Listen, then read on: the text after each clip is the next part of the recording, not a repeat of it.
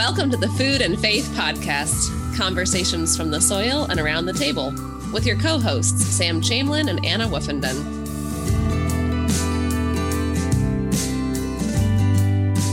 So, Food and Faith Podcast people, it's Anna and Sam, and we realize that we really haven't hung out together much and haven't hung out much on air. So, we just finished up a business meeting planning all sorts of food and faith podcast fabulousness. And then we thought we may as well hit record and say hi to our community and let you know at least how we are. You could let us know how you are too. yeah, it really has been a season of transition for us. So, which is super exciting. Um, and that includes the pod in so many ways.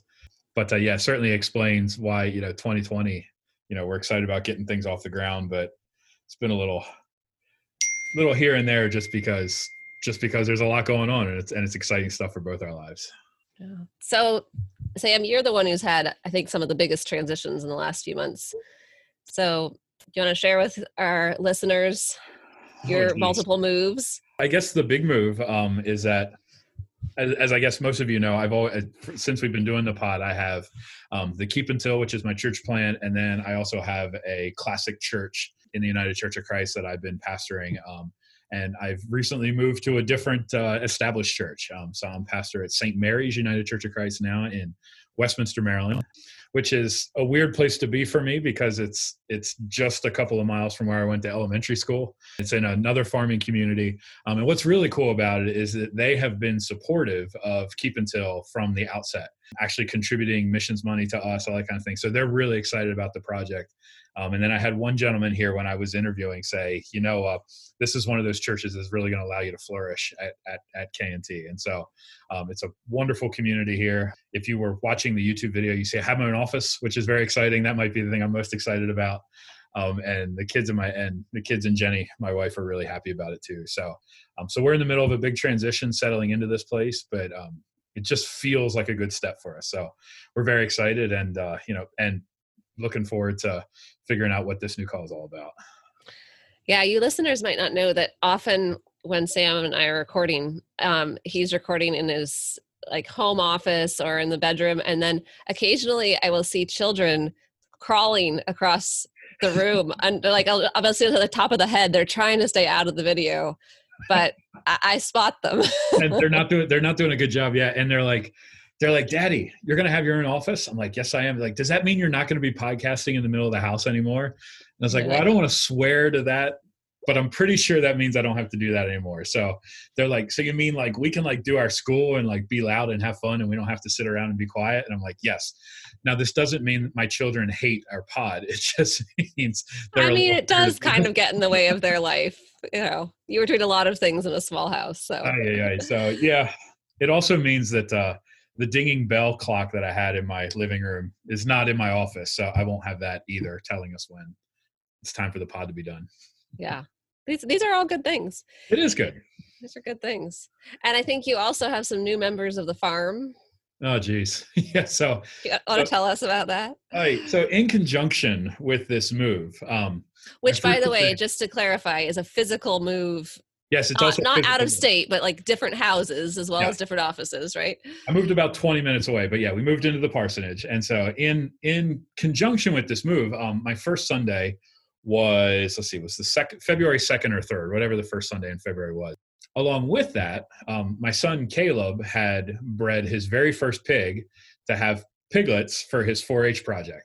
They were due, if I remember again correct, on January the 28th. Of course, she's a brand new mom, and so she's not going on time. She waits, she waits, she waits. Finally, the Saturday before my first Sunday here, we're like, we probably got to get her started. So we gave her a little bit of a hormone just to get her body going and started. And then before then about 10 o'clock saturday night i get a i get a text from my mother-in-law which is where my where these pigs are and she says she's pushing really hard. So i grab my son caleb pitch him in the truck. We head on over to the farm uh, and we assist with this with this birthing process. Problem is again being a new mother she's just not interested in giving birth to anything. And so she's being really slow and it was getting to the point where we were really worried about it. Um, piglets are supposed to be born in 20 to 30 minute intervals and between the first couple of intervals were about an hour. And so the longer that those pigs are in there, um, the more likely they are to be stillborn. Um, and so we were concerned about the ones on the back end. And so so ultimately caleb and i just kind of look at each other. This is a first for both of us and we're like all right what are we what are we going to do here? Caleb kind of looks at me he's like do we have to go in and get them i'm like yeah i think we kind of do. And so we actually had to go in and start start pulling piglets um, all night long and so we got through about five of them and then it occurred to me i was like i looked at my clock it was two o'clock in the morning and finally like, that you had to preach your first I was like, sermon. Yeah, I, like I have to preach in the morning. Like I can't any other Sunday, I'd be fine with it. Like if it's my hundredth Sunday in a in a pulpit, I don't care. But it's my first. it's my very first Sunday, and so finally, I can't do this. So, and and Caleb was getting stressed, and I was starting to feel out of my element a little bit. Like the longer this went, just the more that yeah. I think it required a, a steadier hand to make sure that everything was going okay. So I called my mother, who's a lifelong dairy farmer, two o'clock in the morning. She was really pleased to hear from me at that hour. I'm said, sure. I said, "Do you mind coming over and helping Caleb finish this process?" I said, "I've got to, I've got to be, I've got to be ready to go on Sunday." Um, and just like a, like a beautiful, wonderful mother, she said, "I will be right over." So Aww. she she she threw on her farm clothes and, and ran over to my in-laws' house um, and helped helped him deliver the last five. So my head hit the pillow about three o'clock. It was back up about six o'clock and I have no idea what happened that first Sunday. Um, but it was it was. I've heard on Facebook that it was good. It was an extraordinary day. It was just like, like for me and just my vocational call. Like as I, I went home finally and just crashed on the sofa. Like you've ever been too tired to fall asleep? Yeah. Like that's where I was, and I was like, I was just reflecting on this. I was like, wow, like both parts of sort of my vocational call are all kind of are all mm. synchronized at this point. There's just an awful lot being in being born into the world that day. So it wasn't just the piglets or a new call. Like there was a real sense, you know, that that Caleb was becoming a was having a whole brand new experience in farming. So there was mm. this really profound, you know, watching him grow as a young man and attempt something that scared him to death, but he knew he had to do if if if this was going to work. Um, watching him to continue to develop a relationship with my mother. They just understand each other, you know, mm. sharing that late night, that late night ag experience. Um, and then watching my congregation just celebrate with us, um, you know, as, as this new call is being birthed, um, you know, and celebrating, you know, and, and it's been funny. I've been going around trying to visit folks since then and people always introduce me like yeah this is our new pastor pastor sam and he's an aggie like there was this sense that like i have some real credibility in a farm community because i've pulled a couple of piglets which there's more to it than that but it was cool to watch this community kind of wrap their arms around me and say hey he's kind of one of us in some yeah. way so um, there's something about that crossover that was meaningful to them yeah yeah know, and and yeah and i mean so much of how i do pastoral care is informed by how i care for animals. I mean, you know, in the scriptures, Jesus being called the good shepherd. Like you live into these situations, you start to understand what it actually takes to be a shepherd sometimes. So, um, been doing a lot of reflecting on that and just grateful. So, it's been insane. And now, now we've got a baby pig in our bedroom who is not doing well at all. And so last night was every hour and a half getting up to feed it electrolytes and a little bit of milk. So,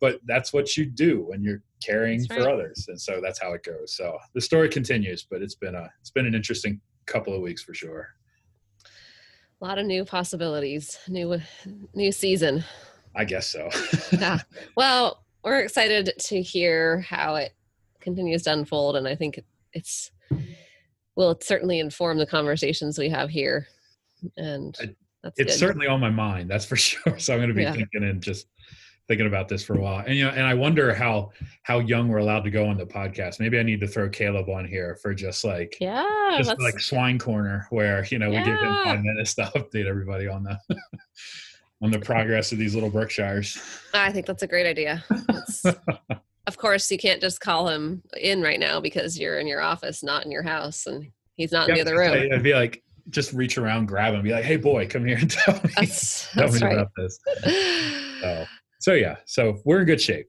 We're in good shape, and uh, but I'm not the only one who's been flying around like crazy trying to put a bunch of different things together. So um, you are about to. Well, I guess you're an author. You're just not. And you're a published author, just the book's not out. So what's the official term? Speaking of things know. being birthed into the world. I don't know. Yes, it's a, a soon to be. It feels like this very, very long process of, you know, because I finished the manuscript last June, Jeez. right? So I was like, and I'm done. And then it's like, and now the next part of the process will- comes. then it's like, and we have a cover. And now it's on Amazon. And now, so Hold yeah. up. It's not just on Amazon. I, I saw what you posted. T- say it. I'm gonna make you say it.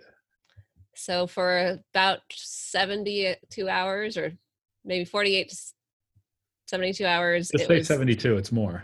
yeah, well, I don't know that exactly, but um, for a couple days, it was number one in Christian ethics and theology new releases on Amazon, which is thanks to our amazing launch team who all pre-ordered it within, you know, the couple day window. That's true. Um, so that was very exciting. Um, and yeah, it's been fun to start the launch team. If any of you who are listening want to be on the launch team, I still have a few spots left. So just shoot me an email or a Facebook message at annawoofenden.com. I mean, dot Facebook editor. Whoosh. Just shoot me an email. Um, but it's really fun to see people all over the country and over the world um, getting excited about what this book could be. It's a little unnerving because people are like recommending it and excited about it, but they haven't actually read it yet. Don't tell anybody that. There's a few of us that have read. There are a few of you who've read it. Um, so yes, um, yeah, I have to learn how to not read the trolls. There was on somebody's page, they were very excited about it, and somebody commented like, "Well, you know, people can be like good pastors and be really bad writers," and I'm like, "Great, thanks." Lovely. um, so these are all the all the learnings as a in process to being published author. Um, not to take things personally and let it have a life of its own, but um, I'm excited. I'm really. It's a exciting. It's vulnerable, um, ultimately, it just feels like you know this book is very much a an extension of the ministry that I did at the Garden Church. I feel like it's kind of the um, continued offering of the blessings of being able to be in that community and witnessed stories and witness the way that God was at work. And my hope is just that in sharing the stories that um, other people will be inspired, not specifically to do the same thing. I don't think that the answer is a million garden churches, but that people will be inspired to ask some of the questions about what does it mean to be church now and how is God present in various settings and what does it mean to be faithful in this generation? So it feels like of questions that people are are wanting to wrestle with and wanting to engage. Um, so I'm excited. Yeah, you should be. I think what you offer there is really important. Like, it's not like th- this entire movement, which includes the podcast, includes your book and other books that we've talked about, and other other pe- people doing other things. It's not about hey like here's a here's another like prepackaged thing that's kind of new and hip and you can just apply it it what i took out of the book um as you read through the stories and read through your reflection on it like what it is it really is a guide in narrative form. To how do we think through the place where we actually are? Um, and in that way i mean it's a super pastoral book. Um, Mm. it reflects your answers to those questions but what i what i took away is really leaving open space for for you know whether you're a small group leader or a pastor or just somebody who's out in the world just trying to do some good like thinking through how you root good work in a place. Um, and so yeah so i feel like it's a tremendous offering in that way and so we will have to do a full pod like you're going to have to be a guest here at some point and I get to just hammer you with questions, which will be fun. Before the pod comes out, it's worth going to pre-order it and just do yourself a favor, order like three of them, give one to another ministry leader of yours and one to a friend because those because those pastoral those pastoral reflections and ways of thinking through ministry and activism and social work in place it's just so important. And it you're right, it is the conversation we're having. As a pastor, these are the conversations everyone wants to have. Well, thank you, friend. And the book is called This is God's Table Taking Church Beyond the Walls. Nope, that's not what it's called. I'm leaving that in. You don't know the title of your own book. I know. There were so many iterations of the the uh, subtitle. It's called "This Is God's Table: Finding Church Beyond the Walls," which is actually a very important theological difference. That yes. it was that it is not. We do not take church from inside the building and take it outside. The the possibility of church and being the people of God together in community is always available to us, including outside the walls. So, finding church outside the walls. Nope, beyond the walls. I can't even remember. it's been a long day. Just search "This is God's Table," Anna Woofenden, and whatever like subtitle comes up, it'll it'll it'll Just be great. It. Yeah. Finding Church Beyond the Walls. I'm looking at the cover. I promise you, that's really truly the subtitle of it. Um, you have a picture of the cover and still still struggling with the well i wasn't looking at it because i think i know the title of my own book by now but you know um yeah, you can find it on Amazon or even better, Sam can tell you it does actually work to go to your local bookstore and request it, which makes me very, very happy. So, yeah, so um, I'm actually going to give a shout out to Curious Iguana in Frederick, Maryland, who woo, woo. I reached out to. And I said, Hey, can you order this book? And they're like, Absolutely, no problem. It'll be here. And so now, because I ordered from an independent bookseller, not only have I supported their business, but I'm looking forward very much to a night out with my wife as we have to drive down there to go get it. So, um, so make make a day of the book. It's perfect. It's perfect. Well, friend, I have to wrap up and get to one of my other jobs. Um, because y'all podcast community know that we just do this podcast for fun. but we have all these other jobs but, we do yeah, to we like have. pay the rent. Yeah. Um, but we, uh, it's great to talk to you. It's great to be back in conversation with our listeners. And we have some great guests lined up for these next few months.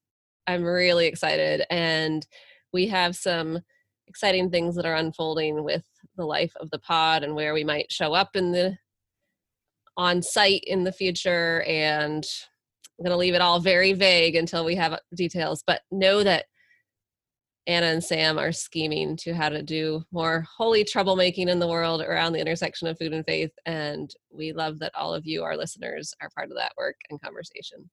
And my suggestion then to our listeners, because we're going to show up in some interesting places, is go ahead and share the pod. That way, when we show up and people are like, oh, I found this new pod, you'd be like, yeah, I was in on the ground floor. All right. So now is the time.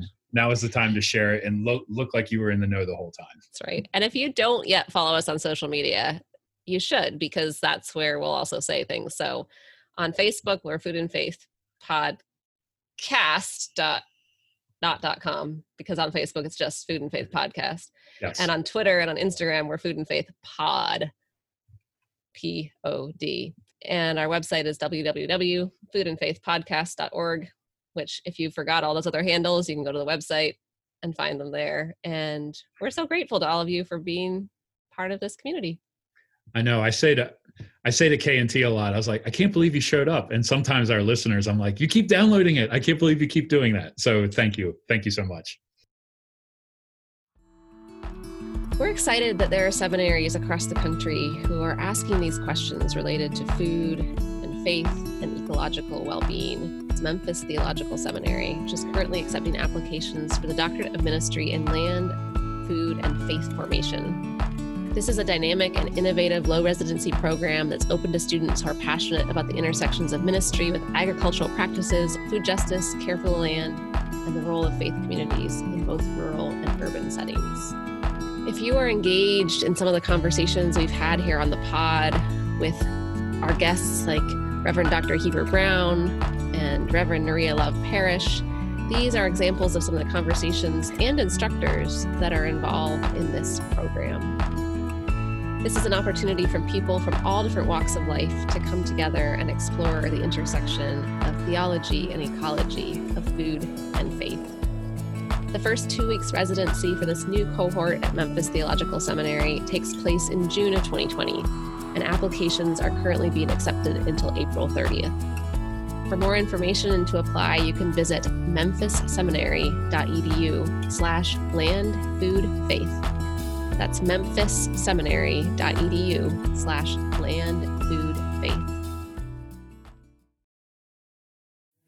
Thank you for listening to the Food and Faith Podcast. Our collaborators are Wake Forest School of Divinity, Plainsong Farm, The Garden Church, and The Keep Until. Music is by Paul Deemer. Follow along and keep up to date with the podcast on Facebook at Food and Faith Podcast, Twitter and Instagram at Food and Faith Pod, or on our website at foodandfaithpodcast.org.